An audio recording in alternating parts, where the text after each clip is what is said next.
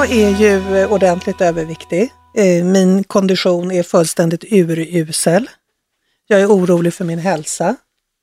Jag vill leva länge. 40 kilo ska väck. Dessutom vill jag kunna välja vad jag själv har för kläder. Nu är jag hänvisad till kläder i min storlek. I don't like. Jag kan känna igen det där lite grann just med, med kläderna, för det var en problematik, alltså som före Mm. detta tjockis, så var det faktiskt väldigt jobbigt varje dag fundera på vad ska jag på mig? Och egentligen fanns det inte så mycket att fundera över. Nej, För jag, jag hade bara ett par plagg och det mesta var svart och det såg exakt likadant ut. Så det kändes som att jag egentligen satte på mig samma, Samma kläder. kläder Och då dag. tänkte jag hela tiden, undrar om de tror på riktigt att jag har samma Mm. kläder every day? Det tror de. Ja, det är klart. Ja. Men det, jag måste faktiskt säga, det finns inte speciellt mycket snygga kläder i, i större eh, storlekar. För jag drog, när jag var som störst så drog jag nog 52-54. ja, men det är vad jag drar nu. Mm. Men jag har hittills inte klarat av att ta tag i min vikt på egen hand. Därför lägger jag ju nu min mentala hälsa eftersom jag behöver att hjärntvättas åt ett annat håll. Fredrik, Ja, Nej, men det där du säger, jag- jag blir lite berörd när ni pratar viktstorlekar och sådär. För att det är ju ett, ett, fysiskt tillstånd att väga för mycket, men vi underskattar ofta att det är ett mentalt tillstånd också. Det påverkar nästan livets alla delar. Det påverkar självuppfattningen, det påverkar små praktiska saker och det påverkar också större saker. Och det här att, att börja ta till, jag tycker det är så roligt att säga jag behöver programmeras om och det, det är faktiskt sant. Det vi gör är att vi definierar om oss själva som personer. Och som alltid när man gör saker för första gången, man definierar om man provar något nytt, så man är inte speciellt skicklig på det i början. Och här begär vi att Lia, du ska leva ett helt nytt liv. Och det är en uppstartsfas. Jag tänker, du, nu har du ju kört igång med det här en vecka. Kan, kan du inte berätta hur det går så långt? ja, jag valde att starta med LCHF, Low Carb High Fat. Helt bort med socker, Mm. ris, pasta och potatis. Eh, jag, äter, jag har ätit väldigt, väldigt lite kolhydrater. Mm. Och varför jag började med det här, det var för att det var någon som sa till mig att har du ätit både socker, fett, eh, så kommer det vara svårt att bli av med ditt sockerbehov. Mm. Och om du tar bort all, alla kolhydrater då som kan omvandlas till socker så kommer det gå fortare. Och du vet om att det är sockerbehov, det, du har störst Problem med sockerbehovet? Ja, men problemet är att jag har ju alla problem, både socker, fett och salt. vad det nu är. Men jag tänkte något måste jag ju börja med, så Ja. då kör jag där. Och det Ja.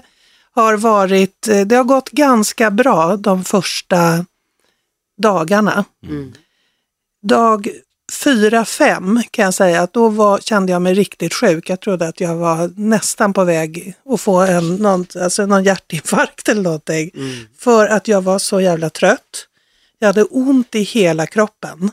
Som jag hade sprungit eller gjort en riktigt stor ansträngning. Mm. Sen gick det över och eh, jag mådde bra igen. Däremot så blev, var jag sugen. Och då har jag, inte om ni hör här, ni ser Mm, min arm gummiband. alldeles uppsvullen och röd. Mm. Då har jag dragit i den och liksom kickat mig out. Du har dragit i gummibandet du har Ja. runt handleden där. Ja, Men, men det hjälper dig att snäppa ur det här ja det gör det. För att problemet är att när det här suget kommer så blir du, du när du, du är rastlös och du, vill, du är van att stoppa saker i munnen. Mm. För det, jag är ju det. Mm. Och jag har funderat på en bitring. Jag var och tittade på en på... eh, på ja, vad fan ska man göra? Ja.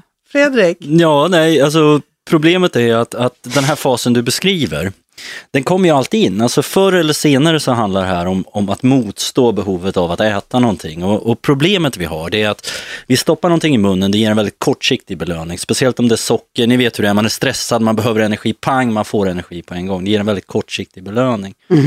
Det vi pratar om belöningarna med att gå ner i vikt, de är mycket mer påtagliga. Det handlar om att bli frisk, det handlar om att leva längre, det är ett mer fullständigt liv. Men allt det här ligger väldigt långt bortom horisonten.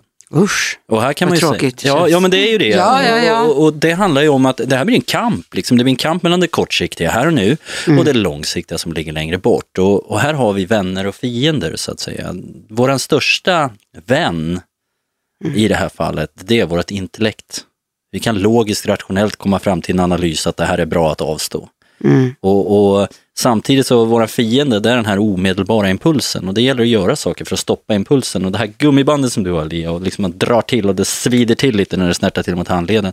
Det är ju väldigt primitivt. Men det gör faktiskt det, det ger dig ett kort ögonblick att stanna upp, tänka efter. Vill jag det här långsiktigt? Är det här den typ av person jag är? Jag kan få kortsiktig belöning nu men jag kan vinna något långsiktigt om jag avstår. Och det ger oss ett litet vapen i den kampen. Det är ett annat sätt att göra det här om man ska gå in på det. Det är bara att ge sig själv en paus. Ja, jo, men absolut. Jag får äta den här knäckebrödskivan. Men inte för som en och en halv timme. Men det krävs mycket karaktär, alltså speciellt när man är där och är sugen. Det är ju så här att jag älskar knäckebröd. Mm. Och när, jag hade, när det här suget kom på då så gick jag in i skafferiet och då hittade jag en kartong med eh, fröknäcke med havssalt. Mm. Det kan ju låta, jaha, men när man är sugen på någonting så är det supergott. Så jag tänkte det kan inte vara så farligt att ta en liten tunn rackare. Mm. Men, Blev, blev det en, en tunn nej, rackare? det blev inte en tunn rackare för det blev ungefär fem, sex tunna rackare. Ja. Och, Men, eh, men det var Aj, aj, aj. otroligt gott kan jag säga. Ja, alltså, jag njöt. det är lite, ro- lite roligt att se dina Mm. ögon lysa när du pratar om knäckebröd. Vad kände du efter? För det, alltså, nej, nej, men eh, liksom fan. mm, skuld. Skuld, ja. Mm. Och Nej, men jag känner igen det. Ja, Jag känner och igen det roliga var ju att jag har ju drömt om eh, knäckebröd och ormar. Sista, alltså dag fem och sex kan man säga. Hur smakade ormen? Ormen stoppade jag aldrig i munnen.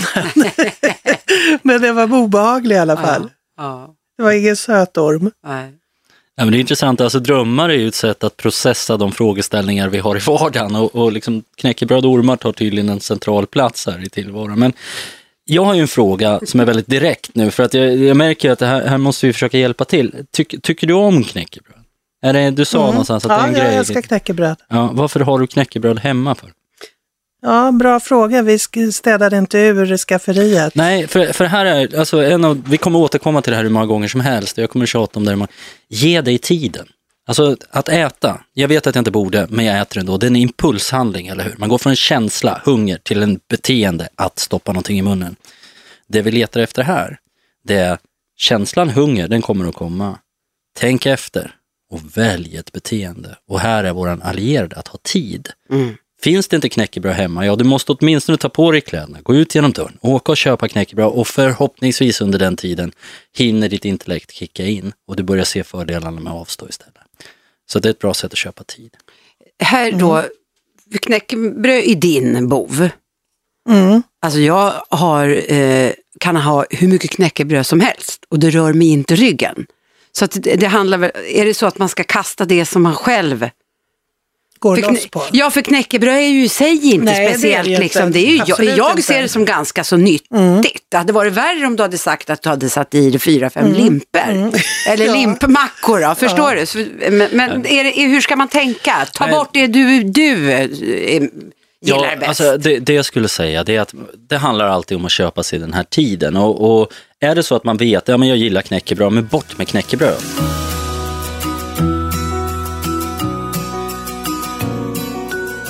Jo, nu när jag ska köra LCHF som jag har bestämt mig för, så vad jag hade, bord, eller vad jag borde gjort, det är ju att eh, rensa allting som inte är LCHF, alltså ta bort kolhydraterna som det är i bröd och istället köp på mig någonting som jag får äta.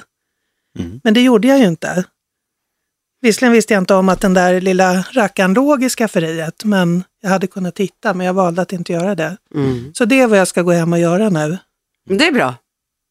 Men du, hur, för det här blir väldigt intressant nu. För jag vet ju Mm. hur jag var, hur mitt humör var. Hur var ditt humör? Hur är mitt humör? Ja, det är så till och med. Oj då. Ja, det är... Jag har varit eh, lite ledsen, nästan känt mig sorgsen. Eh, rastlös. Eh, förbannad, eller liksom temperamentet har gått så fort. Tom, tom, som ett tomtebloss. Ja, kan man lugnt säga. Eh, samtidigt känner jag faktiskt att jag har mer energi. Jag har mer energi än vad jag brukar ha, liksom mer alltså fysisk, mental energi samma, men fysisk fast jag inte har hållit på så länge. Den, den har kommit. Mm. Alltså någonting som man ofta inte tänker på, det, det är att, det här vet ju alla som har varit trötta och utmattade vid något tillfälle, att humöret dippar dippar. Liksom. Det gör det, man, man får nästan depressiva symptom. Och det finns en ren neurofysiologisk förklaring. Det handlar om att serotoninhalten sjunker. Man, man, man blir helt enkelt deprimerad. I alla fall inledningsvis innan kroppen hinner ställa, upp sig, ställa om sig. För det vi vill göra det är att hjärnan säger så här, jag behöver socker för att kunna fungera på ett bra sätt. Din vana är, okej okay, fine, här får du socker, du får några skumbilar eller vad det nu är. Hjärnan går igång och börjar fungera på högvarv. Ett kort ögonblick och sen dippar kraftigt. Och då behöver vi nytt socker. Det, det är det du har vant dig vid. Nu säger vi åt kroppen att istället för att vi stoppar i sockret utifrån måste kroppen göra sig besväret att börja ta av de långsiktiga reserverna, det vill säga bryta ner fett för att få energin därifrån. Den energin kommer inte lika snabbt, det tar längre tid. Mm vilket gör att den också blir mer stabil. Det är det du beskriver här, att du känner att du har mer energi på ett sätt och det beror på att din grundenergi är högre. Du får inte sockerdippar. Mm. Nej, nej, det är stor skillnad. Ja. Nackdelen med det här, det är just att många människor känner sig platta, affektflacka säger psykologer. Men hur länge, för jag kände mig också väl, jag känner igen mig i det där, jag blev jättedeprimerad. Mm. Jag blev ju så deprimerad så att jag, jag, har ju då tre små barn och en man att ta hänsyn till. Mm. Men jag kopplade bort dem. Alltså jag kopplade bort dem, så gick jag in i min de depressiva bubbla och jag gick ju och la mig och sov. För det, då kände då släpp, släppte jag liksom allt. Mm. Under en period, det gör jag ju såklart inte idag. Räkna med att det här är mer påtagligt i alla fall under de första kanske två veckorna innan kroppen börjar stabilisera sig mm. lite grann. Sen finns det ju saker som man kan göra när man känner de här depressiva symptomen. Och det är ju framförallt att se till att man gör saker som är roliga. Det vill säga bara för att du är hungrig behöver du ju inte avstå från att göra andra saker. Det är kanske är jobbigt att sätta sig och göra det där som är kul, jag tycker mm. om. Men, men att tvinga sig att göra det ändå, man kallar det här för aktiveringsfas, det vill säga det vet ju hur det är om man tränar till exempel. Man känner sig lite euforisk efteråt. Ja, Fysisk oh ja. aktivitet ja, ja. skapar den här serotoninen som vi behöver i hjärnan och mm. får igång oss lite grann. Mm. Så att, att, att det, det, låter brutalt när man säger det, men du känner dig deprimerad för att du bantar så är botemedlet att röra sig mera. I alla fall i viss utsträckning. Men Susanne, du har ju ändå hållit på i snart ett år kan man säga. Och ja, hur, just det, precis det blir det. Mm. Hur, hur, känner du? Har du kommit över den här, känner du dig bekväm eller med ditt, din kosthållning? Ja, alltså jag är väldigt eh, bekväm eh, med min diet. För jag kallar det faktiskt fortfarande för eh, diet, för den är extremt kontrollerad fortfarande. Och vad menar du då med kontrollerad? Nej men jag äter, jag unnar mig inte, om jag nu, som jag kanske gjorde förut, utan jag äter liksom, jag har min decilitermått. Och nu har jag blivit så pass duktig så att jag kan måtta upp det med bara ögat. Jag tar inget mer. En gång, inget mer, ingen efterrätt, ingenting. Och vad, vad, är, vad är det, är du rädd för att ramla tillbaks eller vad är det något specifikt? Ja, som... det är nog det. Jag är livrädd för ett test, för att göra det. För det är inte första gången jag har gått ner. Jag har till och med lyckats gått ner 30-35 förut och varit bekväm. Och sen så, eh, jag är ju nästan framme, klart att jag kan smaka. Ja, det där smaka en gång, blev två, blev tre, blev mm. 35 kilo plus igen. Ja, men det, där är, det, det finns något typiskt som vi brukar kalla för belöningsfällan. Speciellt om man har haft det, att man har ätit för mycket tidigare, mm. så, så är det ju så, man, man mår ju bättre tillfälligt när man stoppar i sig mat. Det höjer serotoninnivån, man mår, blir lite piggare, får lite mer energi och det gör att man har vant sig vid att se maten som en belöning. Nu har jag varit mm. duktig och ser man sig en belöning, det är klart att jag har varit duktig idag så att jag kan ta det här lilla extra nu. Det i sig är mycket, mycket farligare än den lilla limpmackan eller knäckebrödskivan man stoppar i sig. Det som är farligt här är att man förknippar, nu har jag gjort något bra med att då belönar jag mig med att äta. Det vi letar efter långsiktigt och där när man är inom situationstecken botad, det är när man istället börjar tänka, jag ska belöna mig med att inte äta nu för jag mår bättre av det långsiktigt. Mm. Ja, då hoppas jag att jag kommer dit. För det värsta av alltihopa är nu, min omgivning tycker ju att jag är jättesmal. Mm. För att jag menar, de kommer ihåg mig för 28, hur jag såg ut för 28 kilo sedan. Så att när jag går på restaurang, för det gör jag ju, mm. eh, och så vidare, då tycker de att det är jättelöjligt. Men du är ju redan smal, det är klart att du kan ta mer potatis. Nu äter jag ju inte ens potatis, men till exempel. Mm. Förstår du? Det är omgivningen. Och då, nej, jag har gjort men, den gubben förut. Men jag tänker ju bestämt då på vad, vad gör vi med våra barn? När de slår sig, när de eh, har gjort något bra, man går och köper en glass, du ger dem en chokladbit, du, nu ska vi köpa något extra gott till middagen. Det är ju precis så vi inte borde göra. Ja, att lära in ett beteende då som åt våra barn. Ja. Ledsen, glass. Glad, glass. Duktig i skolan, glass. Ja, men det, det handlar om, det här är ett fenomen som är otroligt fascinerande som kallas för förknippning. Om du, om du sätter ihop två händelser tätt tillsammans tillräckligt ofta. Eh, duktig glass, duktig glass, duktig glass, duktig glass. Vad betyder glass för mig? Ja, Duktig. ja, Duktig. precis. Det blir, en, det blir en direkt förstärkning. Det vi är ute efter här, och här tänkte jag faktiskt komma med ett rätt konkret tips som är lite rakt på sak sådär, men som har hjälpt en hel del patienter jag jobbar med. Det är ju att eh, när man får det här, ja men eh, jag kan ta några potatisar till. Visst, gör det. Allt jag begär, begär att du gör innan. Ta upp din telefon, ta fram ett foto på dig själv som du såg ut förut. Titta på det fotot och sen väg lite mera potatisar mot att se ut på det sättet. Eller känna sig på det sättet, eller må på det sättet. Då får du en chans att verkligen göra en bedömning. Ska jag ha de där potatisarna eller inte? Ja, då blir ju valet genast mycket lättare. Det blir ju det. Ja, och ni märker vad vi jobbar Ja, med hela tiden. ja. Tillbaka till det här grundvalet. Varför gör du det här? Påminna, påminna, påminna. Och intellektet, vår logiska förmåga, det är vår största vän. Alltså med handen på hjärtat, eh, jag är ju jätteglad och jättenöjd att jag har nått så långt som jag har gjort. Eh, men det är svårt med att fortsätta ha den här motivationen. För jag har ju hamnat i det läget att vågen inte riktigt belönar mig som tidigare. Det vill säga att jag rasar inte ner i vikt. Jag har inte Nej. så mycket kvar att gå ner. Så det vi pratar om gram. Och då, ja, jag tycker att det är, eh, jag tycker att det är, är jobbigt. Så då har jag kommit på att jag ska börja och mäta mig med måttband. Det kanske tar ännu längre tid, inte vet jag. Men jag har i alla fall... men du har jag- vägt, hur mycket hade du gått ner den här veckan då? 0,3. Så att jag har gått ner 28,3 totalt. Men 0,3, jag, Ja. jag vet inte, jag, jag blev jättebesviken för att jag har gått ner 0,3. Och så sa jag det till min man, han bara, men du har ju inte gått ner 0,3, du har gått ner 28,3. Och jag måste bli påmind Mm. Ja, det- om det. Och då så, så, nej, och så, så sa, det var faktiskt min man Andreas som sa det, ta skit i den där vågen ett litet tag. Jo, men det kan jag göra. Och så tar jag måttband. Ehm, därför att jag kanske, om jag ska vara ärlig, går och ställer mig mer än en gång i veckan på vågen. Jag har ibland såna fixidéer och då går jag och ställer mig på vågen varje dag. Och då, Hur många gånger har du ställt dig på en dag?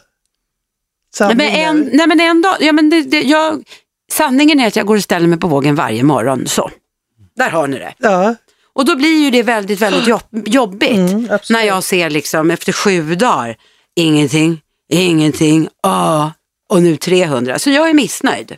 Mm. Nej, men jag, jag, det här är ju någonting man ofta möter på. Jag är lite grann en... Det finns många mått på hälsa. Hur mycket jag väger i kilon och i gram är en sak, men jag tycker ofta att, att fokus blir väldigt mycket på den där vågen och det blir liksom en kamp mot tiden för att pressa ner den här våg, eh, mätaren på vågen och, och man sliter hårt för att göra vågen glad och vågen tillfredsställd och, och man hänger upp mycket av, av sin motivation på vågen. Jag tycker kanske att man ska diskutera mer i termer av vad kan jag göra, vad kan jag inte göra? Hur känns det att gå upp för en trappa? Hur, hur, hur, hur känns det att ha mer energi? Hur känns det att inte behöva fylla på med socker hela tiden? Hur, Idag springer jag ju lätt upp för trappan ja, och, utan problem.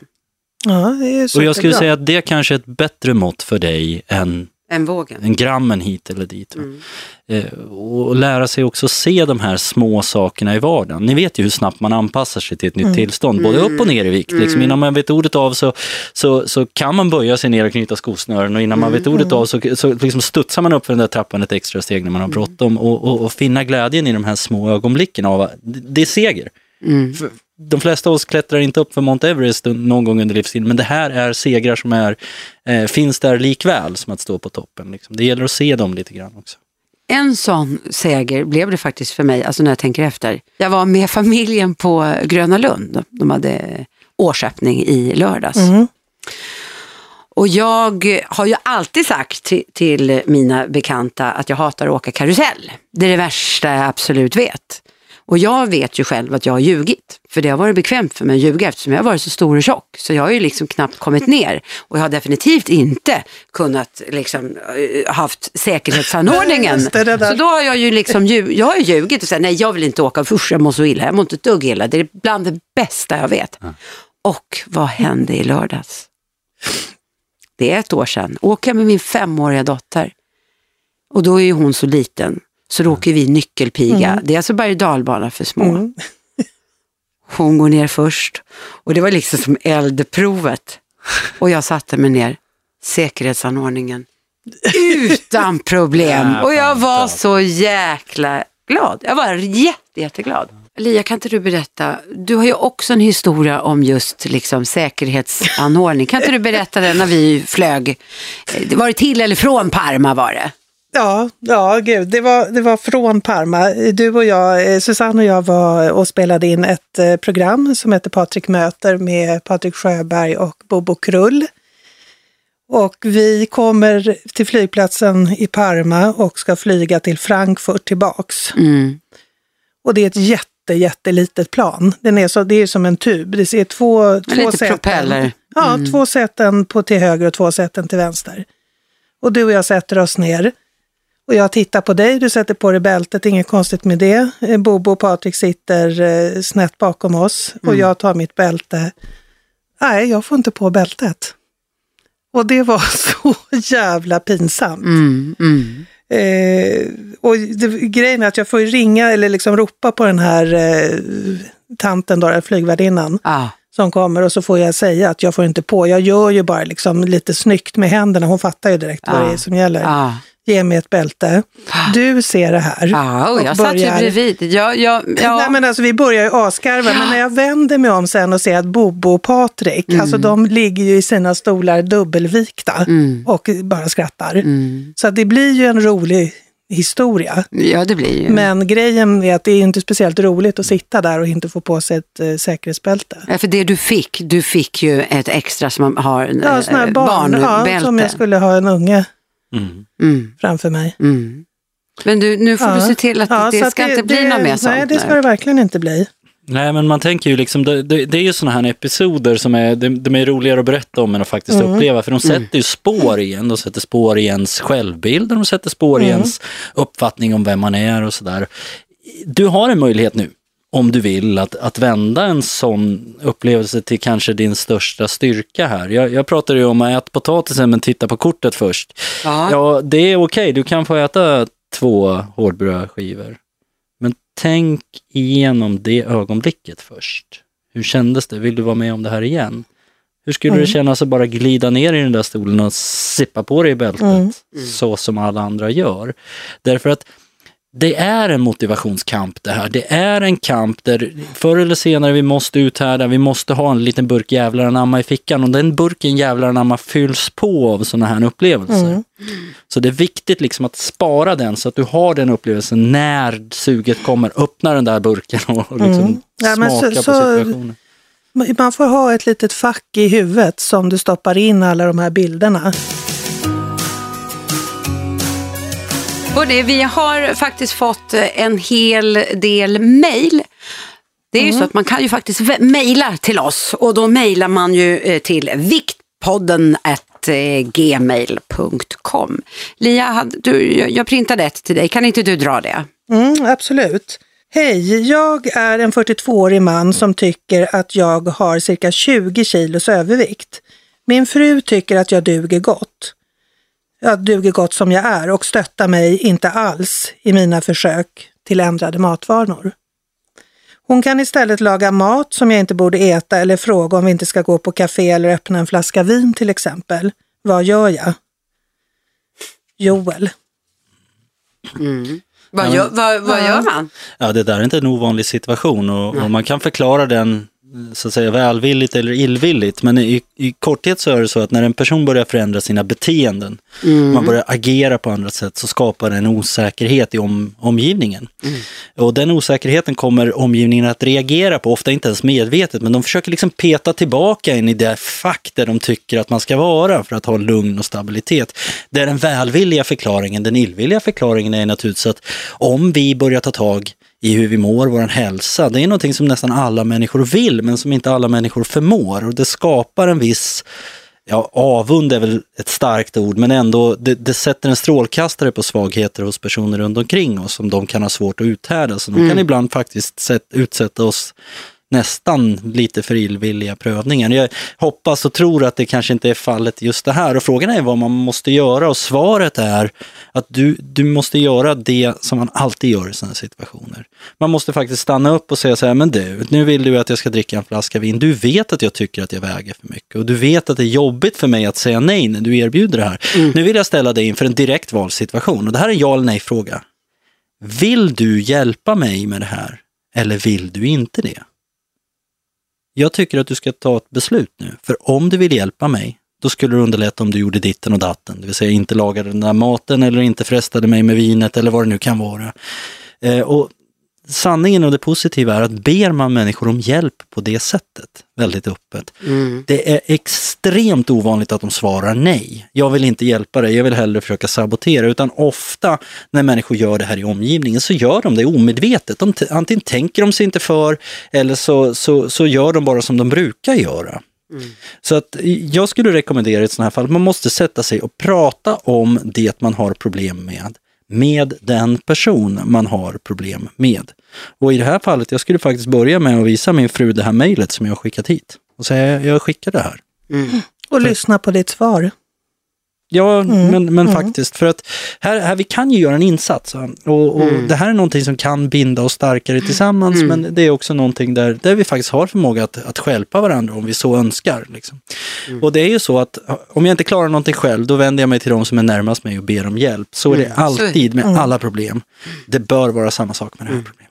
Nu eh, har vi ju kommit till det ögonblick som jag tycker är det mest spännande. Men det är jag eftersom jag är lite kanske för fokuserad på vågen. Ja, Eh, men nu vill jag veta resultatet. Första veckans resultat. För du har ju faktiskt hållit på en hel vecka nu. jag har hållit på en hel vecka. Jag är faktiskt idag skitstolt över att jag har eh, klarat mig så här bra den här veckan. Förutom de här små knäckebröden då. Mm. Men annars har jag skött mig. Mm. Visserligen Bra. är handleden är lite svullen, hoppas att den inte är lika svullen nästa vecka. Men eh, 3,5 ja, 3,5 duttet kilo har jag gått ner. Det är ju jättebra. Det är, Det är jättebra. fantastiskt. Ja, perfekt, ja. Det är strålande. Ja, det är helt sanslöst.